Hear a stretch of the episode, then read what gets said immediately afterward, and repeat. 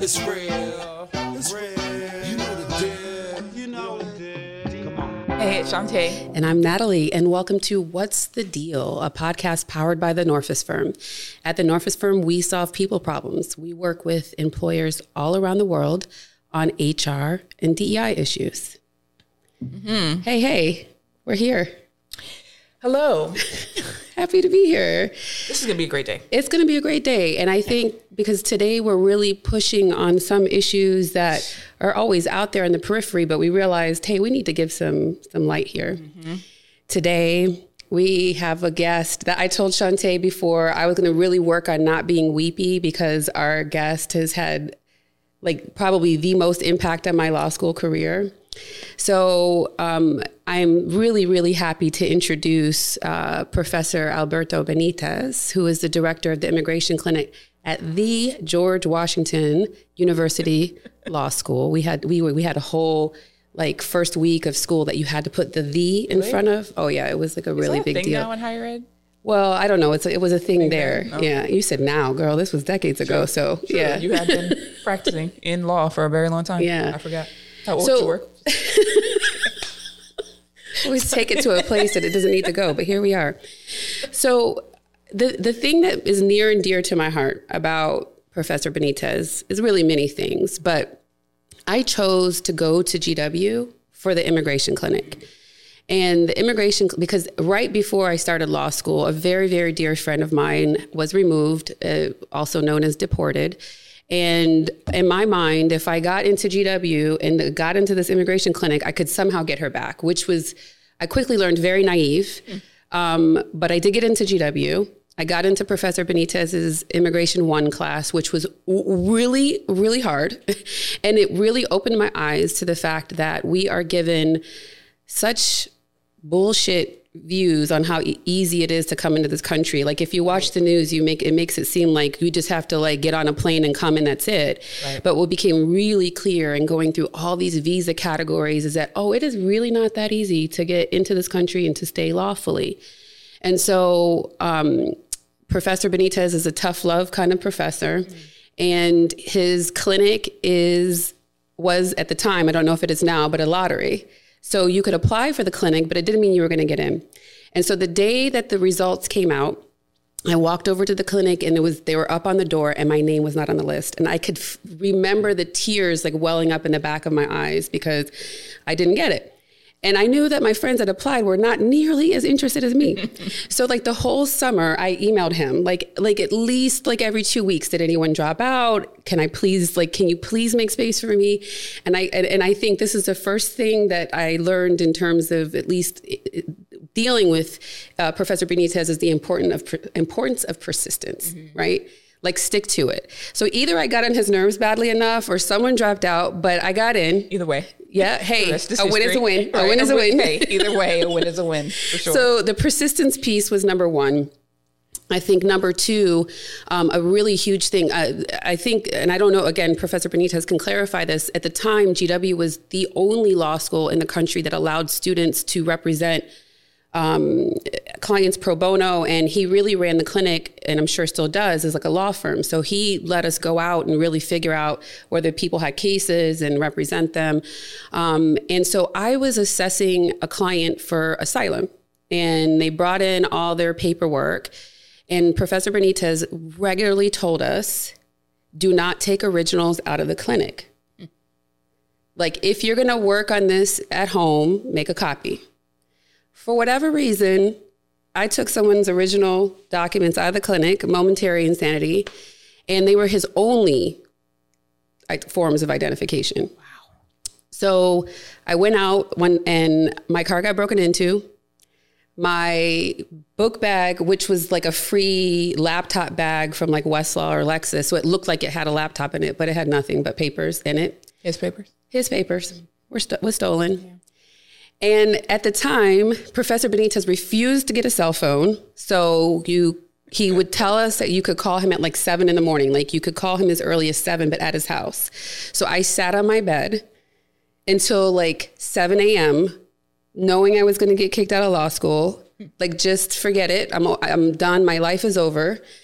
And I tell him what happened. And he's like, you know what the worst part is? I was like, I'm going to get kicked out. he's like, you have to tell the client. And I was like, oh, okay, I can do that. and then he also mentioned, you know, that a lot of people would have lied about it and applauded the truth. And again, the humility piece is important. I don't understand how I would lie about that because eventually it would have come back to me, but I get, I get that point. And then the last really important thing that I got from from uh, Professor Professor Benitez's tutelage is you can change your mind. Mm-hmm. So when I started my career, I really thought I would go into immigration. That wasn't a possibility. I was feeling like I was selling out. He told me I wasn't. And then he ended up um, in Cleveland and while I was in Cleveland and I had dinner with him and I'm like, I don't know. I don't know if this is really what I want to do, but I haven't been there that long. And he was like, it doesn't matter right? Like if you want to do something different, you can do something different. And I remember that conversation really helped me propel into I'm going to do something different. Mm-hmm. So thank you, Professor Benitez. We are so happy to have you. thank you both. I'm honored and thank you for the trip down memory lane. Um, I, I'd forgotten a lot of it, but it all rings true, like the kinds of things I say and do. But um, it's it's an honor for me to be here with both of you ladies and spend some time together. Yes. So, what we really want to touch on is thinking about the immigrant experience in the workplace. Uh, there are a lot of challenges, like that folks who were not born in the US, don't speak English as their native language, uh, face coming in. Um, there's a quote I'm going to read a little bit of to you and would love for you to react to it and just some of what you see and what some of the things that employers should be thoughtful of. So, for those who watch Modern Family, Sofia Vergara plays Gloria. And there's a GIF, and we'll put up for those who watch on YouTube. And she says, Do you know how frustrating it is to have to translate everything in my head before I say it? Do you even know how smart I am in Spanish? And um, a CEO at a company called Swap Language used those gifts. His name is Nicholas uh, to say, This is precisely how it feels to work abroad. Whether speaking in a foreign language with colleagues or friends, expressing yourself and showing them who you really are is extremely challenging. It feels like losing a piece of yourself. If you meet an international who uses basic phrases in your native language, remember that is not who they are. Um, it, if someone struggles to speak your language, it's not because they are less competent, it's a language barrier. So, what's your reaction to that and just thinking about that in the context of being an employee here? Spot on. I think that there's a lack of sensitivity, empathy among a lot of employers, not all, but a lot of employers to the struggles of just basic level communication, ordering a sandwich, asking for the right metro station, the right bus. Um, the kind of work I do, as you know, Natalie, is what we call humanitarian asylum. I don't do employment based immigration, so I don't represent big corporations. I represent the lady who just barely got out of Afghanistan because she's a lawyer and a, a women's rights activist. And in Afghanistan, that's lethal. Or the gay man from Iran, that's lethal. These are smart, both of them are lawyers, by the way, as I mentioned. The, the, the lady from Afghanistan is a lawyer. The, the gentleman from Iran is a, law, is a lawyer in Iran getting an advanced degree in the US. So they're educated, smart, sophisticated people in their country. But here, they're starting at the bottom, essentially. They can't really practice until they pass a bar in the United States. The concepts are different the legal concepts are different. And that's someone who has some fluency in English. When we start talking about people like many of them who are at the border, this purported surge that wasn't a surge after all, these are people who are walking through jungles, walking through deserts, dealing with gangs, dealing with cartels, riding trains, riding buses, and they don't speak a word of English. And they're supposed to explain their story to a US government official out in the middle of nowhere. The lawyer from Afghanistan and, and Iran, they took a lot of time to explain their story to us in our office very calm, with some coffee, with some water. How someone from Central America, say, or from Africa, is supposed to explain their story in the middle of the desert, in the middle of the night, is beyond me. So there's a lack of understanding of basic communication issues. It sounds also like not even thinking about just their starting point, like what it takes for them to even. Oh, no, that does not happen. Because all people do is they're dealing with whatever's showing up in front of them right now. So there's no thought as to how did this person even get here?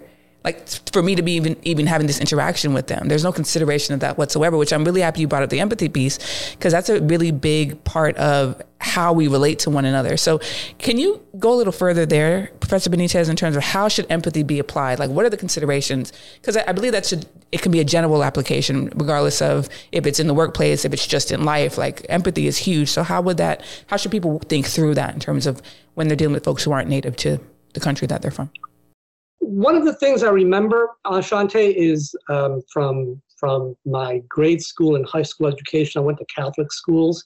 I didn't remember a whole lot from grade school and high school, but I do remember that I learned from the nuns and from the friars about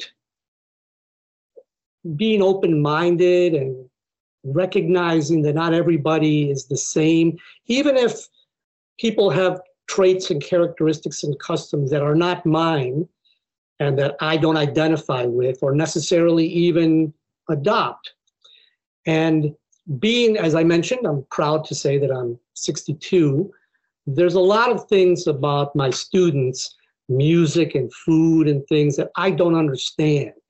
Like TikTok, I'm still struggling with TikTok and Becky G and Bad Bunny. And these are all people in entertainment that I've made a point of listening to, but they're not going to displace for me the Beatles in my in my in my sympathy. But I can understand that there's a big world out there. I think that's what's missing among a lot of employers. These hardworking immigrants are not like me, but I'm not going to even bother to try to understand or to try to understand. And even if I can never understand, I'm at least going to be supportive and respectful of their language, of their culture, of their foods. Um, maybe learn some basic Spanish, maybe give them some basic training in, in English, try to understand and I think this difference, this lack of ability to understand difference, to me is all about empathy and understanding that the world is not just like me. And I wish there was more of that at all levels in our society, and certainly in dealing with, with people who are not from the United States. I, think that it's interesting because I talk a lot when I do um, harassment and discrimination training. I talk about some of these little small things that are actually really big things that can cause people to feel excluded. Food is a big one. And um, when my son was in the fourth grade, he was telling, he had a classmate who was from India. And uh, a lot of the other classmates sort of turned their nose up at, at when he brought curry. And so I got permission from his teacher to come in and do like an unconscious bias training, but tailored to fourth and fifth graders. And I brought up sort of the example of not speaking ill of other people's food, even if it's not normal to you, it's normal to them, and it's like your your view of normal is not the only view, view right? Yeah. And he talked a lot about how important curry was to his culture, not just the flavor, but just how important it was, and it was really cool because again, even these young children can have these conversations and be able to see stuff from a different perspective. But what's your perspective on your normal isn't the only normal? Well, I do think it, a lot of it has to do with the fact that people have to be willing, in this case, for example, I'll speak about myself. I have to be willing to accept that the world when I was a high school or a college or a law student is, is a world that's different now. Uh, technologically, cell phones, foods, I grew up in Buffalo, New York, which is not a very diverse place, but I grew up in a small Mexican community in a city that's wonderful, but it just really wasn't as diverse as I would have liked it back in 1976. Um, but I, then I, I left and I saw other parts of the world, met different people, and I learned, you know, I'm proud of who I am and how I grew up, but there's a lot of stuff out there and people out there and foods out there. The sad part is, as we know, there's lots of people who refuse to, to learn about other things and other people and view it sort of as an attack. And we know about this whole ridiculous replacement theory. They're here to replace us, they're here to take us. No, I can tell you from the clients that I work with, they're not interested in replacing anyone. They're interested in helping themselves, they're interested in helping their families, they're interested in making this country better. But some people just take it as a threat. And when people are threatened, when people are afraid, especially what they don't understand, they can react in very, very ugly ways. So I, I love your your idea and your action of going to school and using food as as as a tool to open broad. You you may not like curry, you may not like curry, and that's fine, but try it, try it at least, and then you can make an informed decision. It's um, delicious um, for those of you who have curry. not tried curry. It's amazing, by the way. It is. I mean, curry is wonderful. It's not my favorite food. It'll never displace Mexican food, but I love curry. I love curry, and someone wants to take me to curry, I'll go eat curry. But I never ate curry when I was living in Buffalo. It just wasn't. It wasn't a thing. Um, I have a question that I'd, I'd want us to really kind of look at and, and unpack around this resistance to other right? Get, especially if we're trying to support and champion cultures of of inclusion and inclusivity, and you're maybe supporting that in your workplace or an environment wherever you are and you you you see the resistance that some of your colleagues face from others and you're someone who's trying to support that. Like what what are some of the interventions? What are some of the things that you can do as someone who supports inclusivity who wants to support folks who aren't native to the country and and, and see the resistance that they're facing from maybe colleagues about wanting to really understand their experience? Sure. Well one of the things that i think is very important and i push this continuously is that i think for lack of a better description, uh, persons of color, diverse communities, however you want to describe it, we need to be in positions where we can make decisions about policies, about procedures. I think too long we've been in positions where we are advocating for changes. And it's a very different to be sitting at the table and say, no, I think we should do this, and I think we should do that. And you know what? We're actually going to do it. So, for example, the example that Natalie gave about admitting her into the immigration clinic, that was a decision that I made. Um, I made a conscious decision to admit Natalie. Um, if I wasn't in the position to be making that decision, perhaps another director of the clinic wouldn't have admitted Natalie. As a director of the immigration clinic, I'm the one that sets policy, what kinds of cases we're going to take, which kinds of cases we're not going to take. We recently wrote a comment to a federal regulation that we opposed, and we wrote the comment and we submitted it to the federal government. Um, if, if I was a different person, perhaps I wouldn't have written that comment or asked my students to write that comment. We need to become deans of law schools. We need to become CEOs of companies. We need to become um, uh, CFOs. We need to become presidents of the United States. We need to become chief justices of the Supreme Court.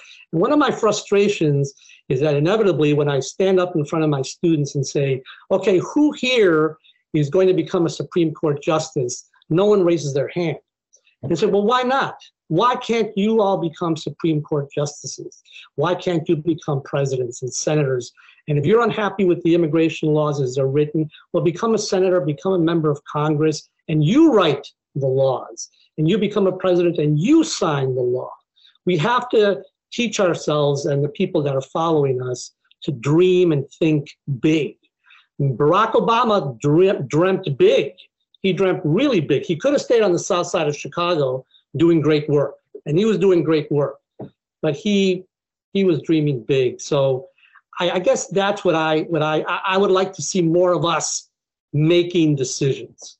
It makes a really big difference actually. Um, we've seen this in in our own work with uh, we do we we recruit for our clients, and we are willing to look deeper than someone's resume. And uh, it's fascinating how often our clients will just disregard a candidate just by looking at the resume because they only spent one year here, then one year there, then that piece, or they had a gap in time, all these things. But we really are like, there's something else here. And so at least we'll have a screening call.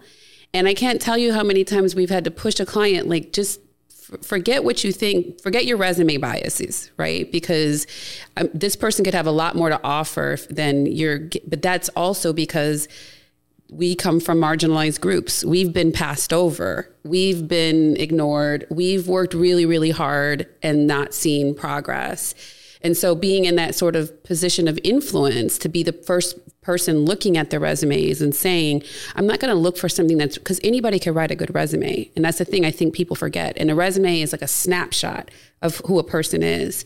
And so, but being in that position, we've helped clients see and hire candidates that they would have totally passed over. So I love that idea of diversify who gets to make decisions, which we talk about a lot. What do you think about that? Yeah, we do a lot in equity and decision making um, with our clients. And so it is, it's having the voices, the perspectives, the backgrounds, the experiences. You need that in the room and, and in a position of authority in order to make a decision that can support someone in the workplace. Otherwise, you kind of are on the sidelines and you really can't have as much of an influence or impact as you'd like to have if you're not in that seat. So I appreciate that framing. Wow. Okay. So we could talk, like, this is like, whew. And I bet if we got, I bet if we got our guys in the room involved, we'd be here for a long time. um, but uh, to just recap this this first episode, it's your normal is not the only normal, and trying something different, whether it be food or perspective or the like, mm-hmm. is not an attack on your identity. In fact, it can probably improve or at least improve who you are as a person. And lastly, we need representation that isn't just having bodies of color in your building but having people of color, people from marginalized groups in positions of influence, mm-hmm. Whether it's the ability to hire people, make certain product decisions or service decisions or whatever the case may be is change change that's how we change these systems, right? That we talk about a lot. Don't so forget we'll, the empathy. Oh, right. I mean, how could I? You'd never let us forget. and empathy. Yes. So we have one more episode with Professor Benitez. Really yes. excited about that. We're happy to have you here and stay tuned for the next episode.